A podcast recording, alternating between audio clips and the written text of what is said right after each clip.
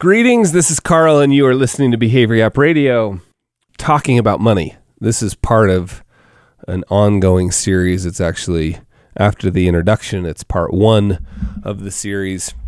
And what I want to talk about is why this is so important. I mentioned this survey, 44% of Americans, when asked what the most difficult conversation they have, what the subject of the most difficult conversations they have is, 44% identified money, personal finance. That was above death, politics, and religion. It was the number one spot, right? Now, that shouldn't come as any surprise. I mean, it's interesting to have kind of a survey to back up our own experience, but that has been my experience, is people, we all know. In fact, let me tell you, I have been doing this sort of informal survey all around the world. I've been to Australia a bunch of times, all over Europe, South Africa, Vietnam, 2 tours through Canada, and all over the United States. And almost every place I've spoken, I've been asking the question, what are the things you were taught never to talk about in polite company? Right? And I let people answer. Now, of course, I'm there talking about money, so I realize it's not as scientific. I'm joking about the scientific thing, but it's always money, politics, religion, and sex. All over the world. And that's fascinating to me. Now, I've been told there are countries where it's totally okay to talk about money, particularly, and if any of you are listening from Scandinavian countries, I've been particularly told Norway, and also somebody mentioned to me Denmark the other day. So if you have experience in those countries, please email me, hello@behaviorgap.com, and tell me your experience. But most places, every place I've asked, money, politics, religion, and sex are the 4 things we were taught never to talk about.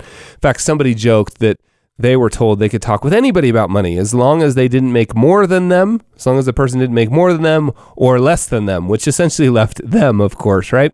So the reason this is so important, obviously, is we can't change. So there's a pattern of behavior around money. Overspending, buying unnecessary plastic items, thinking they'll bring us happiness, not saving,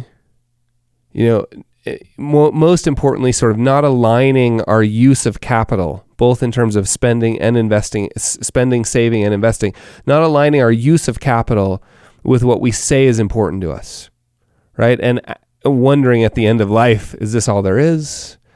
And, we've heard all these stories, right? People's biggest regrets on their deathbed surround not using their use of capital. And I'm including sort of time, human capital, and financial capital, not using them in alignment with what they always said was important to them. Those are people's biggest, I wish I didn't spend another hour. You're not going to regret you're not going to regret not spending another hour at the office or replying to email on your deathbed, right? And you don't want to die with a mattress stuffed full of dollars, right? We want to use the capital we have in alignment with our values. Now, we're never going to do that if we don't get better about talking about these things, particularly the things I just identified, like the stuff, what is it that you say is important to you, right? We'll call those values, right? And then having a conversation around whether our use of capital, and I'm saying spending, saving, and investing,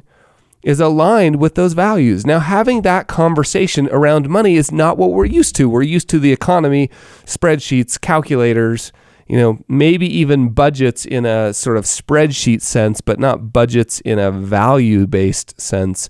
And so if we have any hope of that changing, we've got to talk about the last taboo, money.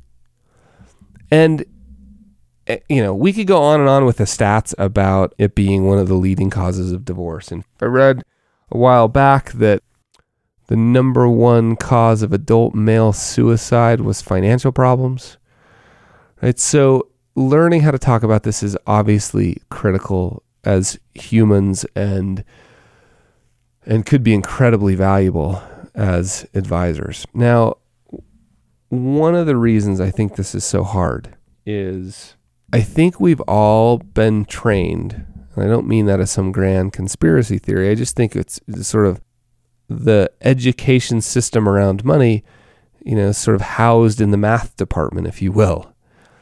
We've all been trained that money is about spreadsheets, calculators, and math. And we all know that no matter how scared or worried or excited we're feeling, 2 plus 2 always equals 4. And so I think we have this set of expectations around personal finance that it's a math discussion, right? It's going to be rational. It's always going to make sense. And then, of course, we go to have one of those discussions, and it feels like an electric fence that no one told us was electric. Have you ever had that experience? I have. It's not super pleasant, right? Like, whoa, geez, I just opened, and I mean, I've had that experience with an actual electric fence, but I've also had that experience with money. Like, I just opened the American Express bill. Why are we fighting, right? Like, I expected this just to be a rational conversation, and I'm not claiming that I'm the rational one. I'm just like, all of a sudden, there's all this emotion and fear and worry and excitement embedded in this discussion, and we have not been trained to expect it. So I think that's like problem number one. The reason why this is so hard is, number one, it's the last taboo. Nobody taught us how to talk about it. In fact, we've been told the opposite our whole lives. And number two, when we actually go to do it, so we're already sort of behind the curve a bit because we don't know how, but when we go, all of our experiments are clumsy and they lead to, wow, sort of surprise, shock. I didn't know this was so emotional. Right? We're expecting it to be in the math department. It turns out it's in the psychology department, and we're not prepared, right? So that's why I think this is so important and why we need to get on top of it. And I don't have anywhere close to all the answers. In fact, as I told you in the introduction to this series, I'm really doing this because I'm trying to learn. I'm really good with clients. With other people's money discussions, I'm awesome. But with my own, it's a challenge. My wife and I have an awesome relationship, and the one area that we struggle the most is our own conversations about our own money.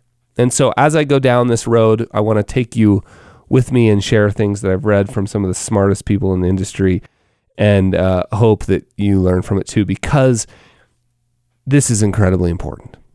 So we need to fix it. And with that, I'm going to wrap up another episode of Behavior Gap Radio, the podcast for real financial advisors all over the world.